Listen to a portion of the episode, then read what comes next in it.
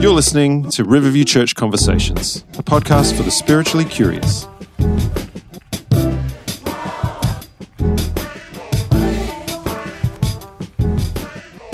Welcome, everyone, back to the Riverview Conversations podcast. Hello! My name is Reese, and across from me, we have Ryan. Thank you. You made my name sound very nice. I thought and you were very strong on the Reese as well. That was it's like you know how mainstream news reporters quite often have their signature sign off. Sandra Sully, Seven News. Yeah, maybe I should work that into this. I'll we'll figure out our new sign on and sign off. Yeah, names. That'd be good. What's happening, Ryan? Oh, not much. We've both gotten back from having just a little bit of time off, which has been nice. Do you feel refreshed? Yeah, somewhat. It's obviously those people in Perth. Huh? It's been a bit horrible weather, so me and my wife went down south for a little mini baby moon. But the weather was pretty awful, so we kind of just sat inside, which wasn't so bad. I mean, bleak. I'm an indoors creature anyway. Yes, how was your break? Oh, it sounds like very much the same. You know, trying to keep kids from bouncing off the walls inside during the school holidays. But we got out and about. August and I, we hopped on our bikes, and I think he was quite proud. 1 week we covered about 30 kilometres. Whoa, very nice. He loved it. You don't have the tandem bike with him, do you? No, I don't have the tandem bike. No, he's got his own. He's quite a he was an early two-wheeler. Grandpa got him on two wheels just after his fourth birthday, so he was very impressive. He was he's all about it. I can't see any benefits of a tandem bike. Just going to say it.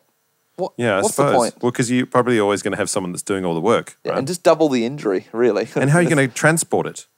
Yeah. It's going to be too wide to put on the back of your car. Yeah. Anyway, that's the conversation for today. Yeah, tandem bikes done.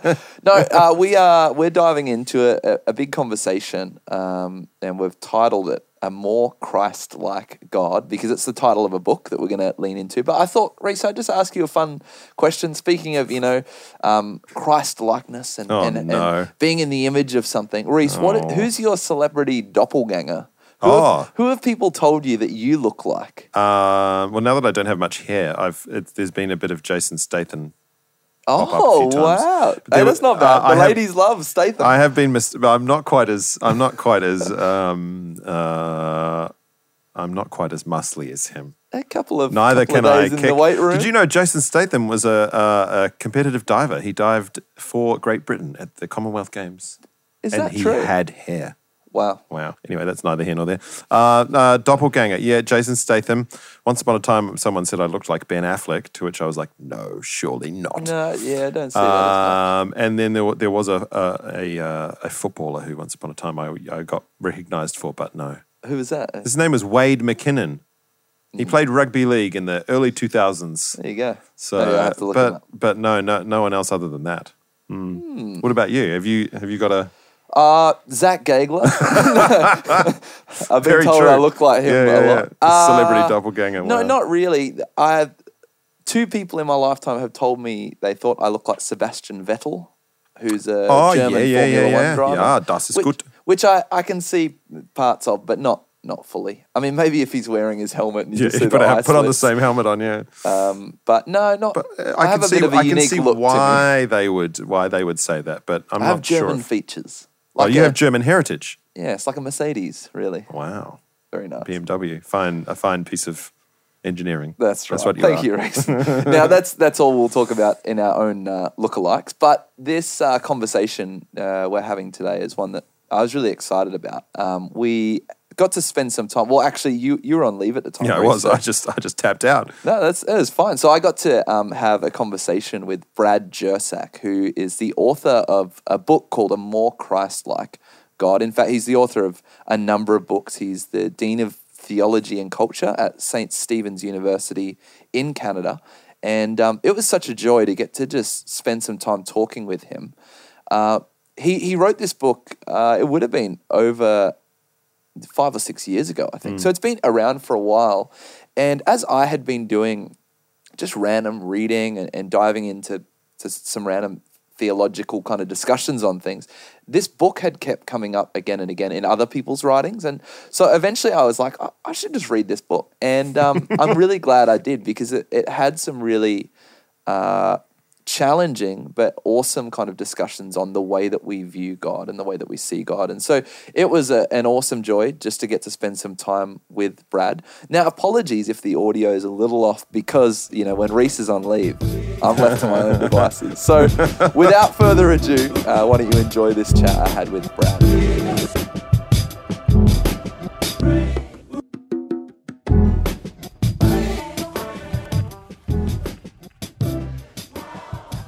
Well, hi, Brad. Thank you so much for joining with us here on the Riverview Church Conversations podcast. Such a joy to have you here. Thanks for having me, Ryan. This is a pleasure.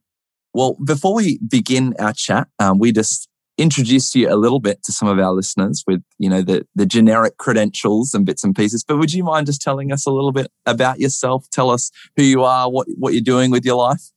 Sure. So my name's Brad. I live in Canada. I'm the Dean of Theology and Culture at St. Stephen's University, and I'm one of the lecturers with the Institute for Religion, Peace, and Justice, which is an online certificate in peace studies. I'm also married. I have three kids, and now as of today, I have my second grandchild, so super excited about that. Very, very exciting. Can you tell us just a little bit about your faith tradition and things like that, Brad? I'd love to. So I'm old, so I've got to go quickly. I spent 20 years growing up in a Baptist church with wonderful Christian parents who taught me to love the Lord, to love the Scriptures, to love prayer, to love sharing my faith. And then I went off to college, and it was a bit more fundamentalist at the time. And in fact, my mother would say, "Bradley, you must remain open." And because she could see me becoming a know-it-all, and by the time I was 22 and I had graduated there, I in fact did know it all, and certainly thought so. And then, of course, that starts crumbling. The next, I met my wife Eden there. Then I went off to seminary, and her church, her home church, a little Mennonite church out in British Columbia, called me, and I went there for 10 years as a youth and young adults pastor and a community outreach person. And so I learned the very Christ-centered ways of the Mennonites and paid a lot of attention reading the Sermon on the Mount. And then after that, we planted a church. I would call it small C charismatic. It was very informal, tiny church, you know, lead worship with an acoustic guitar and a djembe. But what ended up happening is we became a magnet for people with disabilities. And that was 1/3 of the congregation. Wow. And their care workers, of course, brought them along. These were people in full-time care. And then as a result, the addicts started coming and people from recovery houses. And it was a glorious mess. So I led that, or co-led it, with a friend named Brian West for 10 years. And then I stepped back, and my wife became the pastor for the next 5 years while I did my PhD. Well, all that to say, at some point during that era, I hooked up with a monk named Archbishop Lazar, who's been a mentor to me for the last 18 years and ultimately led me into the Orthodox Church, where I'm a monastery preacher at at All Saints of North America Monastery. So that's a fairly dramatic shift from Baptist to Mennonite to Charismatic to Orthodox. But I've lived and enjoyed all of those worlds, and I think I still carry the best of all of them, because I don't. I'm not like the ex-smoker who hates the last place they were at, you know, and torments those who were there. But I do feel there was growth and gifts involved in that. I feel like that allows you to have a wider perspective on different views and traditions and practices, which really adds to the tradition, right? I think so. And I tried them on, you know. I really lived these traditions, and I'm grateful for the people that mentored me through all those years and eras. Can you tell us, over the last decade, you've written a number of books. You've written children's books. You've written very deep theological books. How did you get into writing? Is that something you always wanted to do, or you just kind of fell into it? Or? Well, I did have a dream of writing as a little kid, and I promised myself when I grew up I would write a book. So I, but I also didn't have anything to say. And then what happened was, through the 90s, I started developing approaches to teaching people the very basics of hearing God's voice, and in fact that they do hear his voice, but need to count what they're hearing and learn how to discern it. And I began to do seminars on this with local churches. And out of that grew my seminar notes. And out of that grew a demand for a book.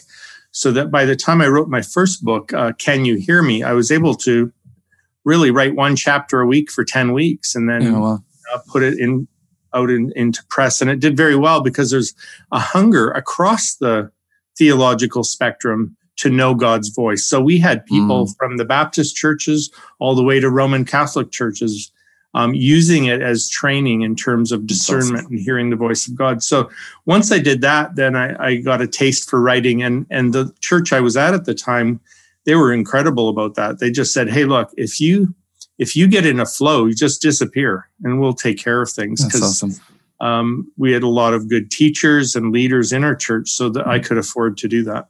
It's awesome. And obviously it's a big difference when a book comes out of a demand for it. You know, like you said, you've been teaching certain things and there was a hunger for I guess, a deeper dive into it. And so being able to write something that adds value in that way rather than just, you know, selling books for the sake of it. Yeah, that's true. And in fact, if people really want to understand what motivates me, generally it's a pastoral response to deep questions that congregations, adults, and even little children are asking in a pressing kind of way. And so my books are about my research and my stories in responding to those questions. And I love to do that. As I am a teacher by vocation. And so the best favor you can do a teacher is ask him a question, including this interview. So it's a huge favor to me. Great. The book that we wanted to spend a little bit of time kind of diving into today and talking about was some of your thoughts and ideas that have shaped the book, A More Christ-Like God. And 20 of our listeners, I'd so encourage you to get a copy of it and read it. It's been super formational for me. But wanted to just ask you, Brad, what is it that drove you to write this book? Because for me, so much of the insights actually come from why you wrote the book, not just what you say in the book. What was it that you were seeing? What were you witnessing? What caused you to write something like this?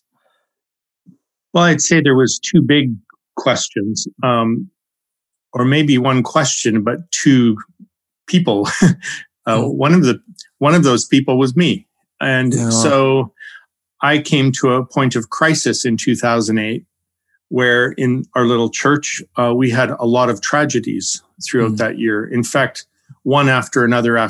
And until I had written down for my doctor, 35 of the tragedies that had happened in this church, it was maybe 150 people, including a lot of overdose deaths, suicides.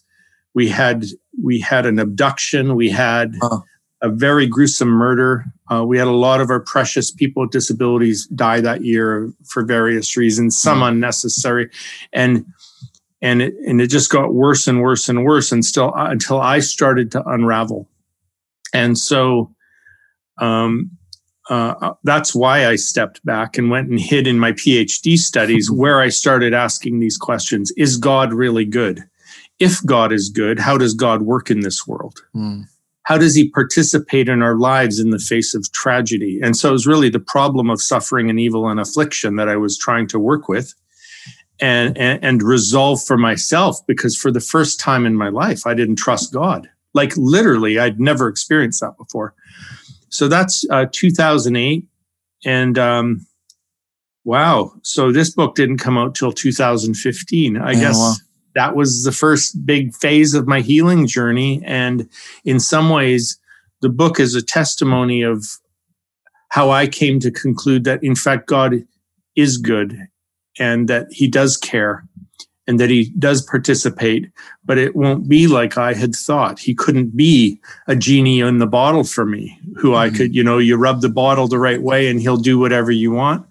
It wasn't that way. So that was one issue.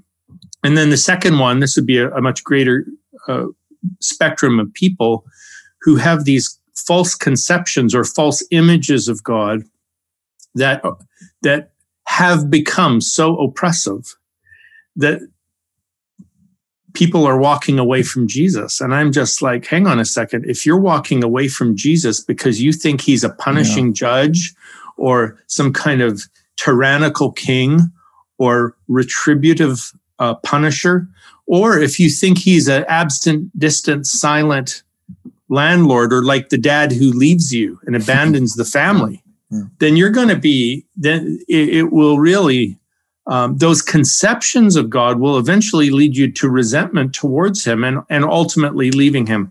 And so I wanted to say, wait, hang on a second. These are not the images of God that Christ revealed. And so the book is, a lot of the book is about revealing the nature of God through Jesus Christ, because he is called the image of the invisible God. Yeah. He's the one who says, if you've seen me, you've seen the Father. And so wherever our conceptions of God, even in our theology or in our experience, are not Christ-like, then they're probably going to be toxic at some point, and we need to deal with that. So I was trying to. It's awesome. And so throughout the book, essentially, you begin to, I guess, suggest that God shouldn't be perceived of outside of that image that is represented in Jesus, and most perfectly represented on the cross. Can you, I guess, just expand on that? Why is it that many of us have un-Christ-like views of God? I know that's an extremely large question, but where do those un-Christ-like images of God come from? I know in the book you kind of expand on 4 common un-Christ-like conceptions. You talk about things like the doting grandpa and the punitive judge and the deadbeat dad and the curious Santa Claus. And I love all those images, but where do they come from? How will you become so attached to these conceptions of God that actually don't look anything like Christ, yet we consider ourselves Christ followers, Christians? Yeah. That's a great question. 3 categories come to mind right away. So I would say the first category is human nature. And this means that if we go all the way back to the story of Adam and Eve, the very first time they stumble, what do? They form an image of God out of their own shame. So just as God created Adam and Eve out of the dust and a rib, they create an image of God that they need to hide from. Mm. When had they ever experienced God as someone they needed to hide from? How did they come to that idea? Mm. And so even when he gives them a loving parental warning, in their shame, they turn it into something monstrous. And so human nature is like that. I think even from the time I was a little kid, when my mom, as a loving mom, told me, Bradley, do not touch the hot stove or it will burn you. And then I did it. What did I do? I went and hid. What? So, right, it's very ingrained in us that somehow to make these false images.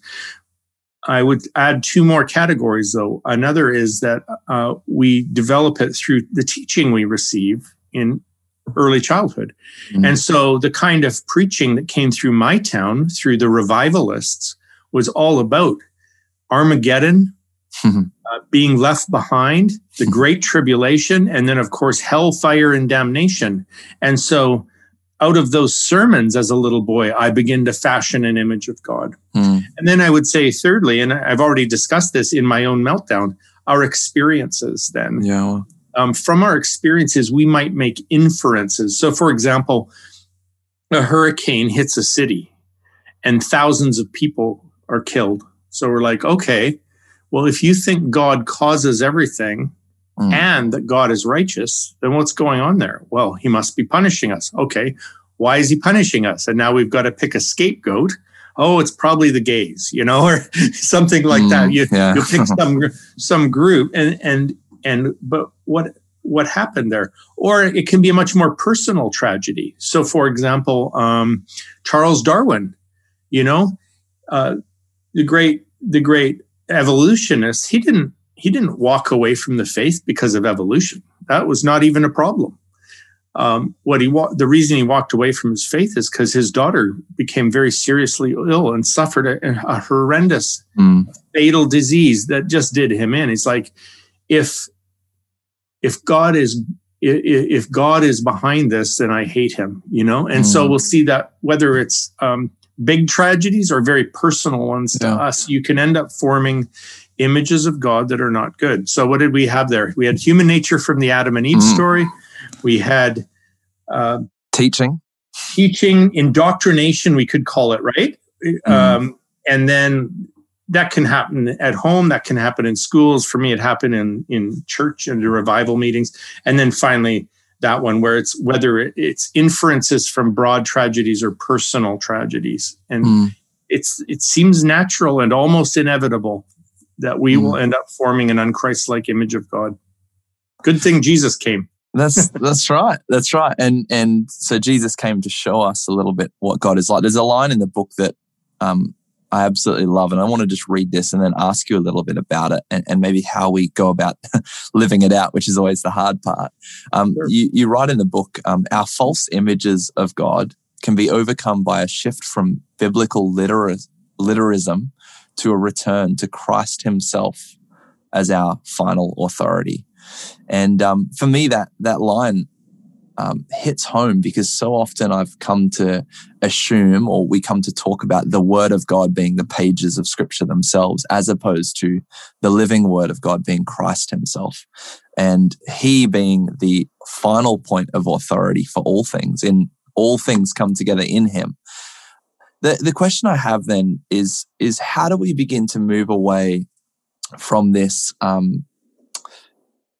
course, the Word, the Scriptures are extremely important in all of this, but how do we make sure that they fit through a Christocentric lens? They actually come and Christ becomes the final authority. How do we do that when so much of our revelation of Christ, of course we have experience, but a lot of our revelation of Christ comes through the Scriptures themselves. Can you just expand on that a little bit for us?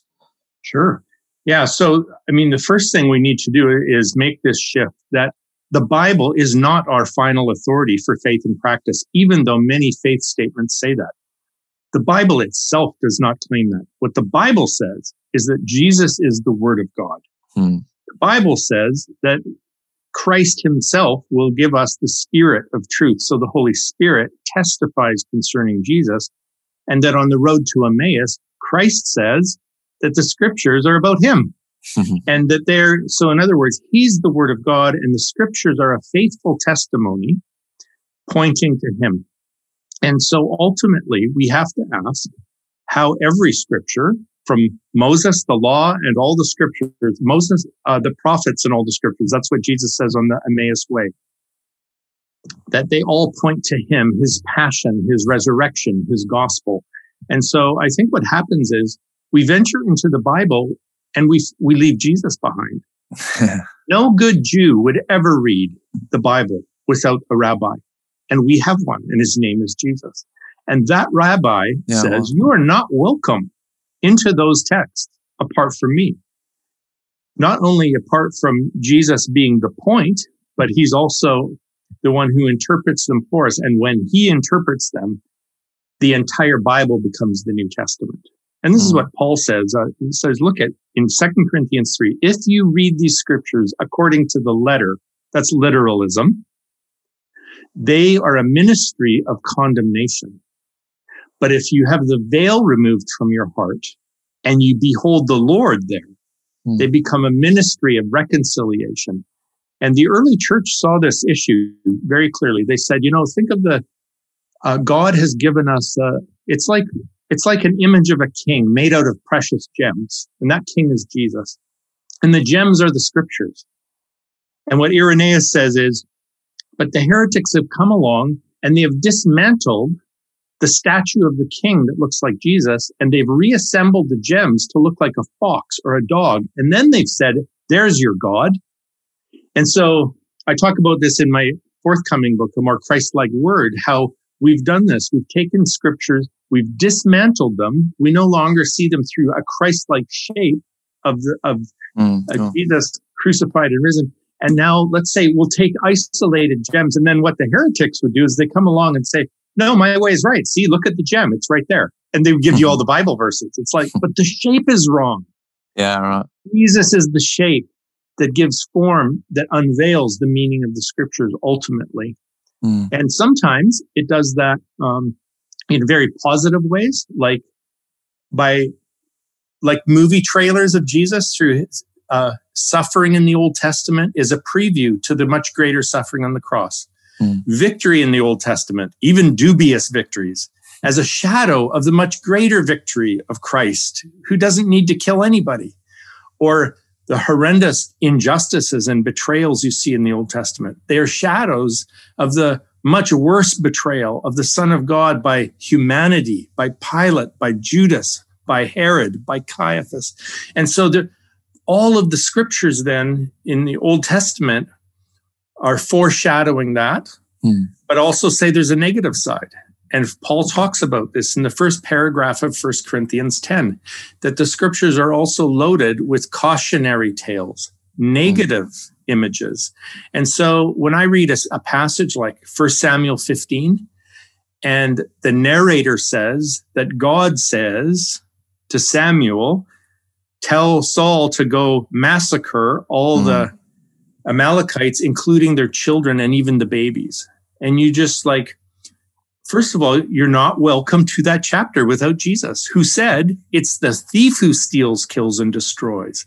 I, and by the way, I'm God, have come that you would have life and have it to the full. So when you see the death dealer at work, then you can go, that's not God. Well, then why is Samuel saying that? It's because he is a false image of God. But the narrator's saying it. Of course he is. The narrator is an extension of the character of Samuel. Mm. And how do we know this? Because Jesus came. Mm. And Jesus says things like, you've heard it said, hate your enemies. I'm telling you, love your enemies, pray for your enemies, bless your enemies.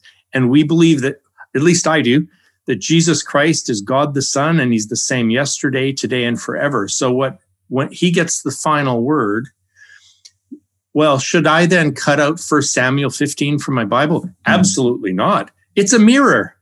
We put up the mirror and we say, look how we still do this. We still have Christians who think they need to go kill other people, and they even do it in Jesus' name. And so the authors really he's not promoting genocide, he's critiquing it. Mm. And he's critiquing it when we do it too. So those are some of the principles I see. And we use this when we teach children, and they're quite good at getting it. It's not a big problem if you show them basic principles. John 10:10, it's the thief who steals, kills, and destroys. I've come that you'd have life.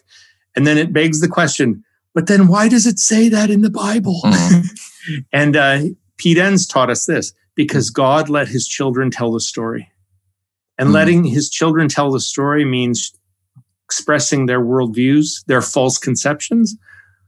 And then Jesus comes to set it right and to show us the Father as he is. Mm.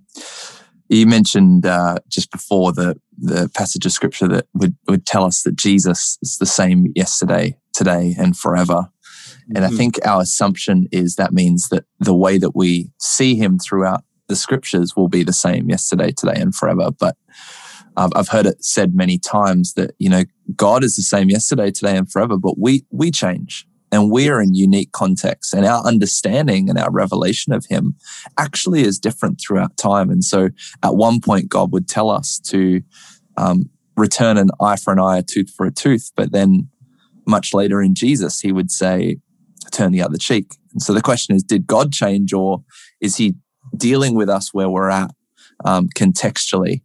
And I feel like the hesitation for many people is, I guess you touched on it there, but what do we do with these other passages of scripture? What do we do when we see a perception of maybe a more wrathful God, or a God that doesn't fit the image of Jesus? You mentioned, do we just kind of put that aside and never look at it? Or how do we actually hold that really well?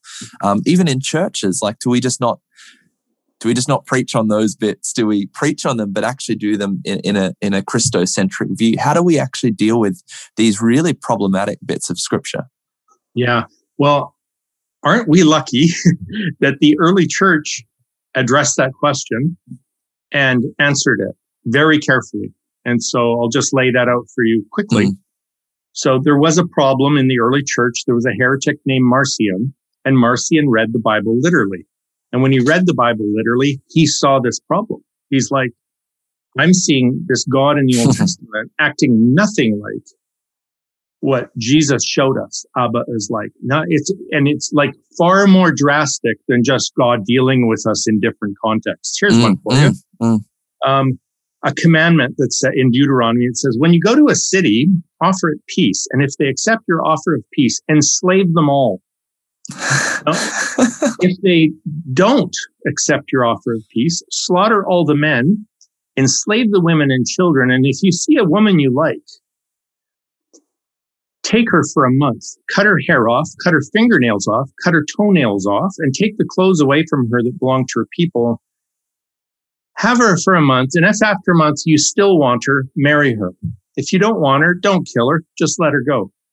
Are you telling me that in any context that is moral, or that the Abba revealed by Jesus could command that? And so I pressed my evangelical friends about it, my scholars, Hebrew scholars, Greek scholars, biblical studies, the guys with the PhD, they had no answer. And finally, I just said, I get it. You have no answer. I'm going to have to go elsewhere. And that's when I hooked up with the Orthodox Church, and they started showing me how already in the Gospel of John, in the Epistles of Paul, in the second century apologists, they begin to answer this question. How do you read the scriptures? So, you think about the Psalms where it's praying that his enemies' babies would have their heads dashed against the stone. Really? Abba wants that? So I guess you could believe that, but what I don't want to do is pretend it's not there. And I don't want to do what Marcion did. Here's what Marcion did. He said, we must reject the Old Testament. We reject that God, and we're going to cut it out of our Bibles. I'm like, that's not what the first church did. Certainly not Jesus. Mm. Jesus said, you have to read these according to how they point to me. So here's how they did it. Very quickly, 3 layers. They'd say, first of all, on the first reading, you read for the author's intent. They called that the literal sense. It wasn't literalism. It was just like, what does the author mean? What words does he use? What grammar does he use? What symbols does he use? What genre does he use? What's his point? What does he think the book is about? But that's just the first reading. If you stop there, you're a heretic. I mean, we get this heretic thrown around a lot, but I'm talking about in the early church, they would go, no, this is what an actual heretic is. Somebody who just reads the Bible literally, and you come to the conclusion that God is monstrous. So you either embrace the monster God or you reject him. It's like, no, you got to keep reading that. And they would say, that's just the orange peel. Once the first reading is done, now you go into the heart of the orange for the juicy stuff, and you do a second reading. The second reading is the moral reading. And the moral reading isn't moralism or legalism or whatever. The moral reading is specifically this. How does this text form me into a more Christ-like person? If you can't figure it out, then let it go. Definitely don't preach on it. But this is what Paul means when he says all scripture is inspired by God. It's profitable for, teaching, training, righteousness, for reproof and correction. All right. So I'm reading 1 Samuel 15, and it is a word of correction to all those who do violence in the name of God. It is a rejection of that, because Samuel there says, the Lord says, I want obedience, not sacrifice. Jesus comes along and says, hang on, go learn what this means. I want mercy, not sacrifice. And so that's the moral sense. But we're still not done, because we haven't talked about Jesus yet. And so they would say the third reading, the spiritual reading, we could call it the typological or allegorical reading, is in what way does this prefigure Jesus? And what you can't do is a straight across, this means that kind of, but I'll give you an example. Where do we see Christ in the story of Samson? Well, at the end of the story, Samson grows his hair back. He's taken to the temple of the Philistines. He puts out his arms. He stretches out his arms. cross-like on the pillars and causes the temple to crumble down on everyone. Well, is this about going to people's temples and destroying the temple and killing the people inside? No. It's a foreshadowing of the much greater victory of Christ when he stretches out his hands and he pushes down the gates of Hades and rescues all those who are dead. And so instead of coming like Samson, the death dealer, he turns the story on its head and becomes Christ, the life giver, the one who descends into hell and returns with a train of captives in his wake. And so that would be how the early church consistently would read these kind of scriptures. So you've got the literal, moral, and spiritual readings. But again, until you get to that third one, you've not read the Bible as Holy Scripture. Mm. It's just ancient Near Eastern literature then. Mm. Sounds like a lot of work, Brad. I can hear a lot of people going, "Oh, wait, so you're telling me there's not just one little meaning that just comes from action to dig into it. And where's the cheat sheet, you know?" Yeah, and by the way, there's two cheat sheets. So one cheat sheet is a book called, it's just really a sermon, about a half-hour sermon by St. Melito of Sardis called On Pascha. And there's a PDF of the whole sermon online. Mm, great. And in there, he explains how he does it, how he reads from the Old Testament as types into the New Testament as gospel, and then he models it. And he gives you a whole bunch of examples, line after line, and it's very rhythmic. It would be like in a black church when the preacher gets preaching in a rhythm. This is how this sermon is. And this is a grand disciple of John. And then the other one, another grand disciple of John, Irenaeus, he writes a book called A Demonstration of Apostolic Preaching. And in that book, he preaches the gospel over and over and over, but he only uses the Old Testament. And he's saying, this is how the apostles read the Bible. Hmm. This is how they preached the gospel according to the scriptures. And so we've got two cheat sheets for people. I mean, I guess some people want to be able to read it like a comic book or toilet reading or something. Yeah. If we really have a high view of the Bible, then I think it deserves more than that. I think it requires even some training. I mean, I won't even hire someone to work on my driveway if they don't know what they're doing, much less expound sacred scripture or talk about the mysteries of God. And maybe it would be like it to be simpler, but where's that God? It's not working for us very well. Well, I think you see that so often. It becomes quite dangerous when people begin to wield the scriptures with faulty or false perceptions of who God is. That can actually be quite problematic in the long haul. Yeah. Can we just talk about like why this is going to be another big question, but I like asking you big questions. Why does having a more Christ-like God matter? What difference does it make to our lives? I mean, of course there's immediate implications in viewing God through the lens of Christ as revealed in Jesus of Nazareth. But why does this matter? Why does this matter to the world around us? Why does it matter to our own lives, to our relationship with him? Can you just expand on that a little? Oh man, that's such a good question, Ryan. It is a big question, but I think it has very specific outcomes. So let's talk in two registers. So in the first register, how does it affect me?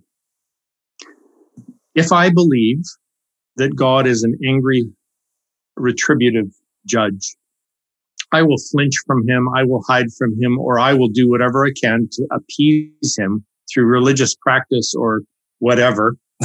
Yeah. If I think he's abandoned me, if I think he's distant and silent, then I'm going to despair of him and I won't trust him. I think that matters a lot to our Christian lives if we live in fear of God or if we live in distrust of God. When 1 John 4 has said, look, God is love, and perfect love drives out fear. And if you want to know what perfect love looks like, look at the cross. The God who hung there is self-giving, radically forgiving, co-suffering love. That completely changes not only my view of God, my view of who I am. I'm now beloved. And if I'm his beloved, this changes how I live. And I'm set free by that love. And then, on a broader scale, it's really important because it seems to be an anthropological fact that we end up becoming like the God we worship.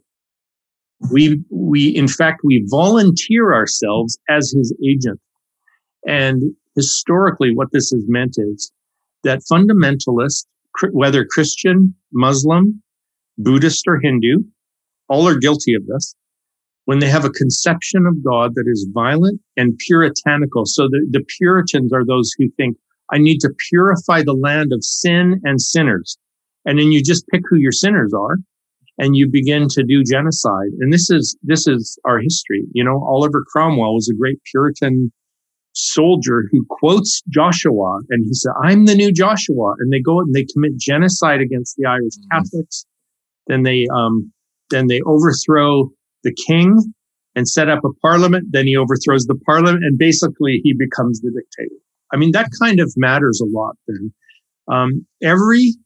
I think you could prove this, that every instance of Christian violence in history, whether it's individual murder, lynching and murder of somebody, or whether it's on these colossal scales of the Crusades, all of that is rooted in false images of God, yeah, who we begin to imitate. So but on the other hand, if you think God is love and that all he does is mercy and that the ways of justice are restorative, I become an agent of that. Mm-hmm. Blessed are the peacemakers. They will be called the children of God. And isn't it tragic that we took a beautiful word like peacemakers from Jesus, and now the military regimes have fashioned handguns and missiles and bombs and called them peacemakers. Hmm. They stole Jesus' words, yeah, wow, to create violence in this world. Well, yeah. So there's a trickle-down effect. Part of my...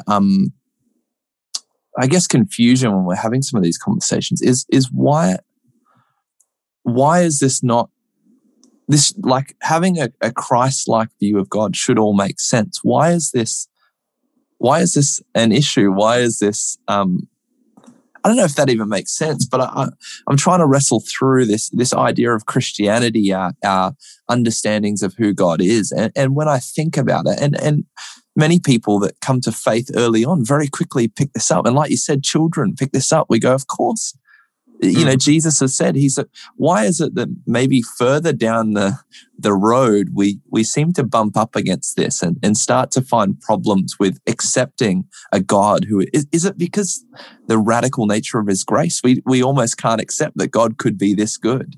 Why do we bump up against that? Well, and when you say we can't accept that he would be this good, we have to ask again why. Yeah. So I think before I respond to that, let's just correct it already. Ephesians chapter 3, Paul says, I get on my knees and I'm praying to the Father that he would give you the Holy Spirit, through whom alone you will have supernatural capacities to glimpse that God is always higher. His love is always higher, wider, longer, and deeper than you've ever conceived, that you could ever ask or ever imagine. So what this does tell me is he will always be better than we thought. He is always more loving than we could. In fact, if you can think of two versions of the gospel, you are required to go with the one that shows God to be more loving. I mean, that's what Ephesians 3 is basically saying. Well, more than saying that, insisting on it. That becomes a criteria. But here's the problem. So maybe in broad strokes, there was a problem with interpretation and there was a problem with allegiance. So in terms of interpretation, what happened was the early church, and the Roman Catholic Church, in fact, they understood these layers of interpretation I was talking about the literal, moral, and spiritual sense of the text. But we got to modernity, And we might say even that it started with Luther and extended all the way into the Enlightenment, where we began to, instead of using the ancient methods of interpretation of the people who wrote and gathered the books, we started saying, what if we used modern versions of interpretation that we use on books like Shakespeare? Mm-hmm. Yeah, let's do that. And so out of that, liberals came up with the critical historical theory of interpretation, and evangelicals came up with the historical, grammatical, literal approach. Both sides are both just modernists. And so the moment you take a modernist approach to interpreting the Bible, you're going to end up doing the literalist error that makes God into the monster. It's absolutely inevitable. So that's one problem. Modernist interpretations that cause us to depart from the ancient ways. But I think the other and worse one is actually a question of allegiance. So let's say in the Orthodox Church, we know to interpret Scripture that way. So then why was there so much violence even among Orthodox Christians in places like Serbia or Russia? How did that happen? And I think it's quite clear that no matter what the Bible says, it got trumped by nationalism, patriotism, militarism, and so on. And so even, July 4th weekend, there was a lot of debate in the United States about which churches were going to use their services to exalt Jesus and which ones were going to use to exalt America, because the nationalist civil religion with a thin veneer of Jesus talk on top of it is a competing religion. And so right down the middle of some of these churches, there's an allegiance issue. Is Jesus Christ Lord? And it's not just America. If I start quoting Jesus from Matthew, I can't get through chapter 1. Chapter 5, the first chapter of his Sermon on the Mount, without running into a problem with Christians with an allegiance issue. If they are conservative Christians, they will believe that Jesus' stance on forgiveness compromises holiness. And if they're progressives, they will believe that is complicit with injustice. And this is a friend of mine has done this survey, and thousands of people in churches he's gone through. He's done the survey with them. And it was about 80%, whether they're right or left, conservative or progressive, believe that Matthew 5 is already problematic. I'm like, well, why are we calling ourselves Christians then? So I guess that's a despairing answer to your question. No, it's great. It's great. I wonder if, to close our time together, if you could, even just take a brief moment just to encourage some of our listeners to, you mentioned very early on in the book that God actually initiated the re-asking of the question, what is God really like? Yeah. And I wonder if you could just take a moment just to encourage people that maybe you're feeling a little hesitant about really diving into that question because of fear of what they might find, because of they already like the image of God that they hold, but encouraging us to dig deeper into the question, what is God really like? And diving into the person of Jesus to discover that. Can you just give us something more encouragement in that? Yeah, let's bring it out of the despair and darkness. So for those who think maybe the image of God I have is just fine, just assess the fruit of it. And if you're doing fine and you feel like the God you worship generates loving, restorative ways that you're living in this world, and if you feel the peace and joy of knowing Him, then you're in great shape. But if you see bad fruit, you might inquire about that. You could ask God this, God, because there is a God, there's a real God. You could say, God, would you show me any lies that I believe about you that are active in me in creating bad fruit. There's another group, though, I want to encourage, and they're those who are already asking the questions, but they're nervous about it. Is this okay? And I get a lot of people, probably every day, asking me, like, I'm starting to ask these questions. Am I going to be struck by lightning? And I'm like, absolutely not. I want you to think about the people who asked God the hardest questions in the Bible. Abraham, Moses, David, these people who wrestle with God, Jacob, they become God's best friends. Yeah. And yes, God loves everyone, but he doesn't have many confidants. And those who are his confidants were those who could kind of get in his face and challenge him, and including Job, you know? And yeah, Job repents in the end. But what's he repent of? A false image of God. Yeah, well, how did he discover that? By challenging what he thought he knew about God. And so I want to welcome people who are questioning that God is up for it. And he may be using your questions to draw you into deeper intimacy with him, because he would love it if you could trust him. And he would love to dismantle any ways that create distrust. That's awesome. Well, Brad Jersak, thank you so much for joining with us on the podcast today. Thanks for having me, Ryan. It was great.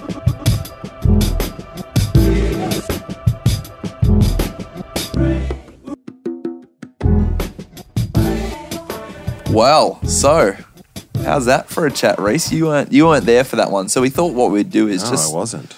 Spend a bit of time chatting about to a debrief. Because it was a bit not unusual, but it was even different for me because normally we have our conversations together, and so I feel like normally we actually have a bit of a natural debrief as we go. So, thoughts on the chat? What did you take out of it? I mean, Brad has some amazing different perspectives on things. I found a lot of them very helpful. Look, if I reflect on it, the thing that I find that first comes to mind is the notion of, or the idea that we all have, it's almost like we project our own views onto God of what we think he should be like and is. Our different impressions of what the things that he cares about, the things that he's interested in. It's almost like we put our own emphasis on the things that we gravitate towards more. So much so that sometimes it almost seems like we're worshipping different gods, or maybe the things that we think he's all about are so different from the next person. So that's stuck with me for quite a long time because I've been reading the book as well, or listening to it on as an audiobook. And it's almost like I'm hyper aware of that stuff now, and almost trying to be a little more careful with what I think or say, or not dance around a topic, but I'm more mindful of it in terms of like when I'm praying or interacting with people or talking about God and the things that he might be up to. Yeah. I'm like, hang on, he might be up to something different. I might be projecting something, and I don't know. Maybe I'm being overly cautious at the moment. Maybe I'll just kind of slot back into a more helpful rhythm. But it's certainly provoking thought for me at the moment. And even the title of that book, A More Christ-Like God. When you first told me about the book, I was like, oh yeah, okay. And then I sat and I thought about the title, and I was like, wow, that title is a hectic title. Yeah, quite challenges a lot of... Very provocative. So yeah, that's my first kind of thing that comes to mind. I feel like something that I was just reminded as we were chatting is actually, though, the simplicity of what Brad is suggesting is that, you know, we see God most clearly when we just look at Jesus, which, as I mentioned through the chat I even had with him, it seems like that should be, you know, like as faithful Christians. It's like, of course. But for whatever reason, we kind of pick up random tenets of God that are external to the person of Jesus. And I think part of the continued questions that I have now, and actually Brad mentioned his new book that's actually out now called A More Christ-Like Word. Probably the questions I have now is, okay, well, when we look at Jesus, that's really helpful that we see God, but obviously, so much of our understandings of Jesus come from the scriptures themselves and our Bibles and things like that. And so, how do we hold that? Well, that can be a little. So, I'm actually kind of super keen to dive into his latest book and just check out some of that stuff, because I think that conversation then continues into other areas of life as well. I wonder if You may have asked the question, or it came out, it's like, how do you know if you're barking up the wrong tree, or if your impressions of God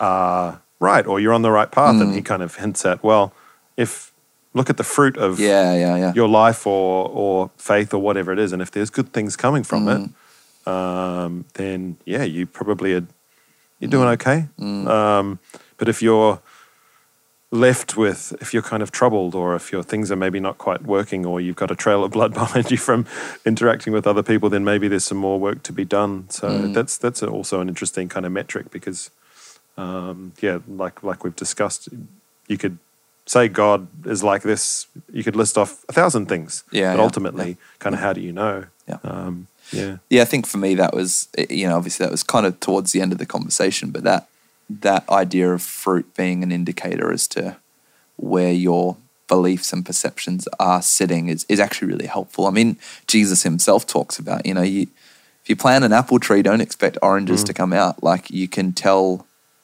by the fruit what's upstream. And so I think that's actually quite a helpful way of even thinking about it. Like, is the view I have of God actually resulting in a life of love and of hope and of joy and of all the things that, I mean, we kind of see presented nice and clearly in Jesus. I think so often that's not the case. The view that we have of God is resulting in other... It's like the symptom thing, right? Like you go into the doctor and how do they tell what's actually going on with you? They actually look at the different symptoms. And I wonder if it'd be good at being able to quickly diagnose the symptoms that we have that kind of come from an upstream belief or perception of God. What a chat. Really good, really good. Yeah, this is one of those ones where it's like a bit more chewing to do. I'm going to listen again. Maybe. Well, hey, what do we normally do at the end of the podcast? We talk about... We say bye. Talk about, hey, if you... What do we say? Something about emailing us? Yeah, podcast@riverviewchurch.com.au if you'd like to tell us where we've gone wrong with our impressions of God. Yeah. Otherwise, until next time, keep having conversations. Everybody in here that's on the verge of a breakthrough, give God a rain dance right now.